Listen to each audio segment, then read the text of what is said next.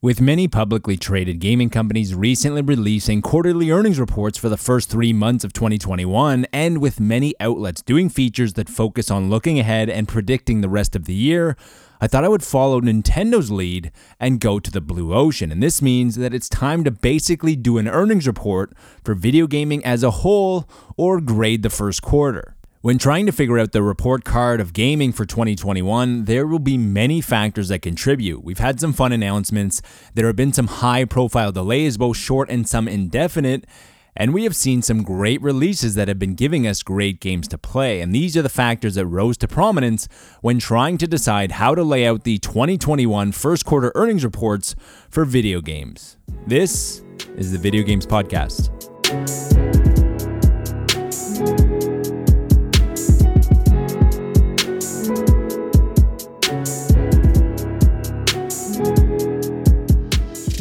When actually living through the first quarter, it certainly seemed like it was a dry period for gaming releases as it typically is. And I know for myself personally, it seemed like a good opportunity to play a few games from my backlog. However, when actually listing out all the games that were released during the first three months of the year, there are some great games that came out in a period that has been traditionally a little slower. I can't spin any yarn for January as that was a very slow month with the exception of Hitman 3, which made waves due to its excellence, but also due to the dryness of new games. And with news coming late 2020 that IO Interactive was going to be exclusively developing a James Bond game, many were interested to see what kind of farewell the studio would give Agent 47 before moving on to Agent 007.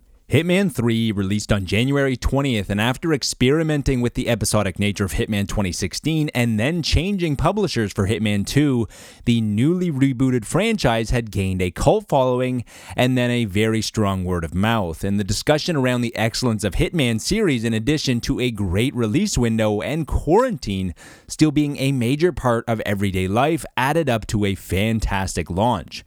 Hitman 3 has an 86 review average, and despite its early calendar release, Hitman 3 should likely be mentioned in many Game of the Year discussions. Hitman 3 also finally commercially broke through in a major way. Approximately a week after the release of Hitman 3, IOI announced that Hitman 3 had already recouped development costs. After the release of Hitman 2016, things fell apart with Square Enix, and IOI became independent and somehow retained the rights to the series. And in 2018, Hitman 2 was published by WB Interactive, and due to underperformance, ended the partnership after that game. And this all led to IOI deciding to self publish Hitman 3, which meant that not only was the studio most at risk, but they were also in control of every decision and had the most to gain. The Nintendo Switch had a strong first quarter quietly with releases for many different gamers. And on February 12th, one of the last remaining holdouts and arguably the best from the Wii U ports finally made its way to the Nintendo Switch. Super Mario 3D World plus Bowser's Fury came to the hybrid system not only as an improved version of the original, but with an open world Mario concept that takes large levels in Odyssey even farther. In true Mario nature, both games were a blast to play. It was a joy to hop back into 3D World, and it was fun to explore Bowser's Fury and the potential that could come from a fully realized open world Mario game. Although there were some things that weren't ideal, such as Bowser becoming a nuisance pretty quickly, and it sometimes being hard to understand where you should be looking for that last star. Although it was still a great starting point and a natural evolution of Odyssey, should the series continue to go down that path. The Nintendo Switch also saw a few other big third party releases in the first quarter with Bravely Default 2 in late February and Monster Hunter Rise in late March. Although Bravely Default 2 landed a little divisive based on the reviews, it does currently have a review average of 76, with many loving the game. Monster Hunter Rise, on the other hand, was a Nintendo Switch exclusive and the first Monster Hunter game to release since the mainstream breakthrough Monster Hunter World. Rise has been both a critical and commercial success with a review average of 88, and without spoiling too much from sales, Rise was also the second best selling game of March with less than a week of sales, and after just a few days on the market, it is now the second best selling game in the series behind only Monster Hunter World. If you are more of a fan of indies, then there was plenty to seek your teeth into during the first quarter. There are always indies that take over the mainstream, whether that be for a few days, a few weeks, or permanently. Recent independent titles that have risen above the rest include Among Us and Hades, and this year, we have already seen two games come out of nowhere, including Valheim, which was released into early access at the start of February, and Loop Hero, which came out at the start of March. And both games are PC exclusive at the moment, but they did garner enough attention. There were also two other independent titles that felt much bigger than they were. Disco Elysium The Final Cut finally arrived on console with plenty of attention after receiving many nominations and awards, and it was a little harder for Disco to fly under the radar. The other quasi independent game was It Takes Two from Josef Fares and Hazelight Studios and published by EA as part of EA's original. And these games aren't traditionally independent games, but they are the next best thing. And if you're unfamiliar with EA Originals, it's an initiative within EA to pick a few independently developed games that they think deserve extra attention due to the quality. EA has publicly said beyond our initial investment in bringing the titles to market, all profits go into the hands of the studios that make them. And I'm not sure why EA chooses to do this. Maybe it's because they are looking to create more goodwill on the EA brand, or maybe it's some kind of tax write off somewhere. But if that was the case, then they would likely just publish more than just one or two a year. And Josef Fares has echoed EA's statements in the past near the release of A Way Out. He said EA is not making a single dollar.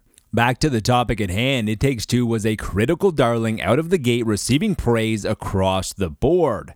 It Takes Two is currently sitting at an 89 review average, and what we didn't know until just recently is that It Takes Two is also a commercial success, as Hazelight Studios posted the great news on social media. It Takes Two has sold over a million copies in just under a month of availability, which technically means that over 2 million people have played the game since it came out, as it comes with the Friend Pass that allows you to play it with someone who actually doesn't own the game. This is great news because in the recently released NPD report, It Takes Two was only the eighth best selling game of March only on Xbox. It didn't place in the top 10 on PlayStation, and It Takes Two didn't even make the top 20 overall best selling games for the month of March. So it was a little worrisome that the critically acclaimed game that was trying to keep fall co op alive didn't succeed commercially. Overall, for new game releases for the first quarter of 2021, it would have to be somewhere around a B plus. Video game delays are commonplace. It may be very unfortunate that a game that you were anticipating got delayed, but based on my research, it's actually for the best. I gathered some data based on some high profile delays over the past generation. However, if you're just looking for the Cole's notes on the subject, the average delay is only around four months. Eight out of 10 winners of the consensus game of the year have been games that were delayed.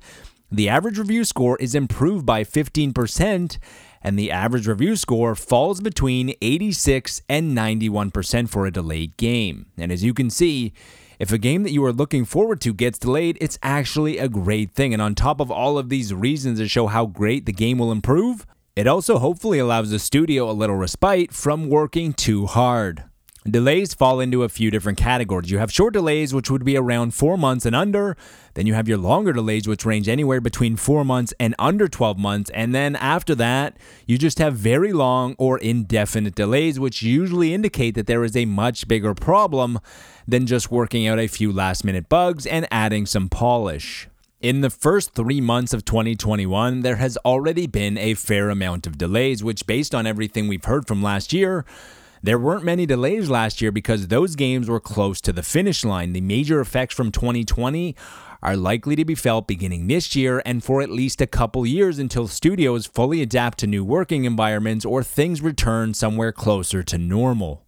In terms of very long or indefinite delays, we have Gran Turismo 7, which is to be expected from Polyphony, who have always been very behind on meeting release dates. Need for Speed got delayed from the late 2021 until 2022, but this was less about a problem with the game as Criterion is back in charge of the series, which sounded promising, but this delay is more about EA shifting Criterion onto Battlefield 6 as they are throwing everything they can at that series to make sure it launches on time and in great shape.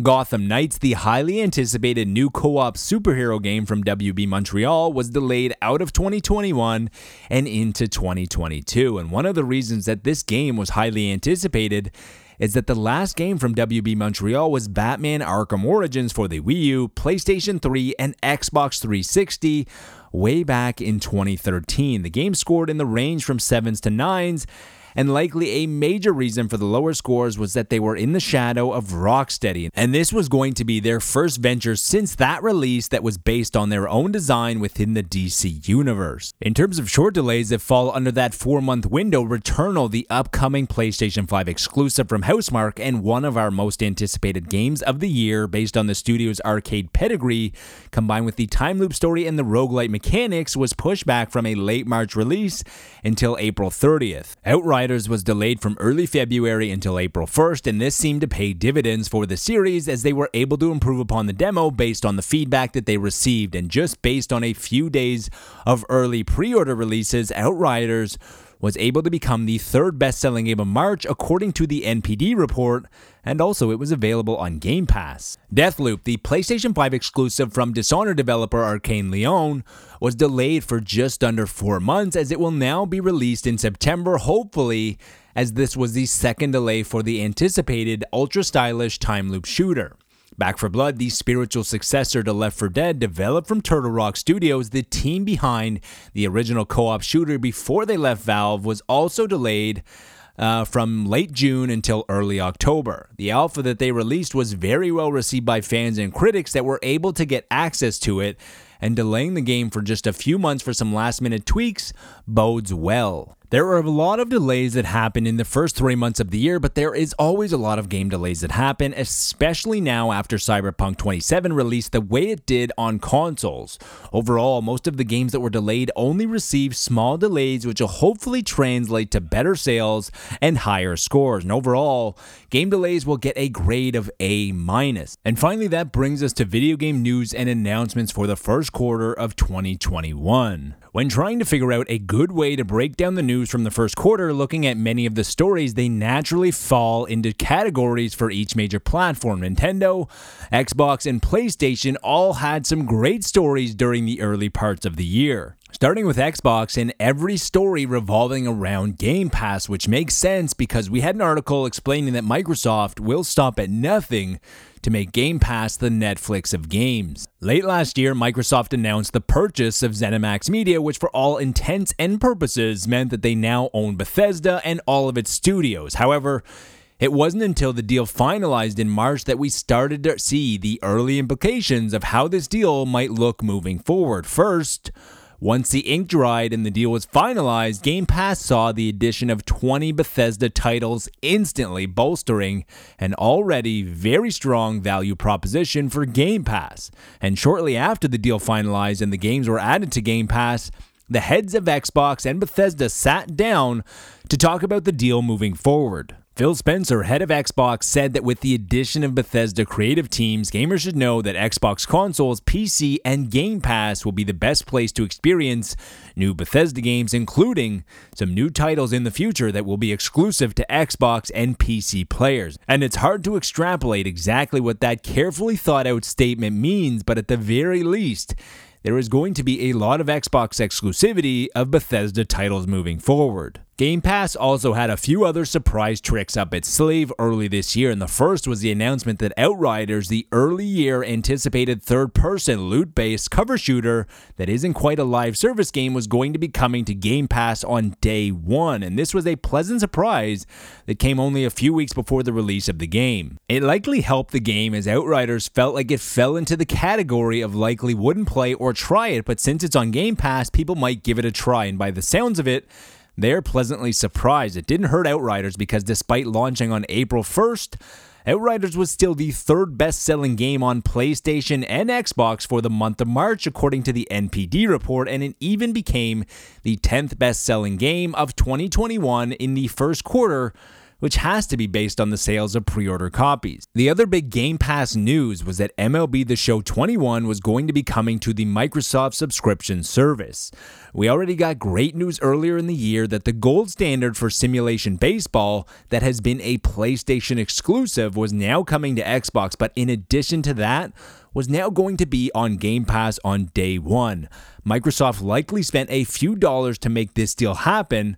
But not only did Microsoft have a baseball game that wasn't Super Mega Baseball or RBI, they now had the best baseball game on Game Pass. On the PlayStation front, they announced a new slew of games that would be available completely free as part of the Sony Play at Home initiative. In addition to some of the free games that Sony offered in 2020, they would now be offering some games like 2016's Ratchet and Clank and Horizon Zero Dawn Complete Edition. And both of these titles are very smart additions to the play at home due to their hopeful upcoming 2021 new entries. Adding these free games is great goodwill, but it also might spark interest in the series for those that are picking them up for the first time. The PlayStation announcement that got me excited was the news that the next generation of PSVR is officially in development with development kits being sent out already. I was a huge fan of PlayStation VR for the first year or so, but quickly felt the limitations of the system, including the way it hooked up to your PlayStation 4, the amount of wires that attach to the headset, and the move controllers that put a limit on the immersion. And I understand why they did that in order to keep the cost down on the system and make it mainstream that they had to make some concession, and I think it worked, as the PlayStation VR is likely the best selling virtual reality system so far. The next generation of PlayStation VR that doesn't have a title yet will now have new controllers that have been built from the ground up for VR that can detect specific individual finger movements. And the other great feature is that the new headset will only connect to the PlayStation with one wire. And although they didn't say just how big this wire would be, and it won't be wireless, which is a little unfortunate, but these are all major improvements from the first iteration, and considering the limitations of PlayStation VR, that was a very good product. Nintendo also made headlines earlier this year with their first Nintendo Direct in 532 days, and while we didn't get everything we wanted, there were still some highlights and a little something for everybody. Easily the highlight for me was the new Mario Golf game that is due out in June, but some other highlights included the follow up to Project Octopath, the Splatoon 3 reveal, the Skyward Sword Switch port, and a few other smaller details but unfortunately nothing on the level that many were hoping for. Nonetheless, it was still good to see Nintendo break the dry spell for mainline Nintendo Directs. Overall, for video game news and announcements for the first quarter, I'd give it a grade of A+. plus. Many have called 2021 the year of the backlog, and while I think that might always be the case, it's not always a bad thing to catch up on some hidden gems that you may have missed because there were just too many games to play. But when putting things into perspective and looking back at the first three months of the year, there was plenty of great games that were released, some great news, and the delays weren't too bad. Most of what we'd come to expect this year still seems like it's on track for this year, and looking at the second quarter, it still looks like a great time to be a gamer. And when finally giving the video game first quarter of 2021 a final grade, it has to be an A. That's all for the Video Games Podcast for this week. Thank you for listening. Hopefully, you enjoyed. And when things are put into perspective, you can see just how good of a first quarter it was for video games.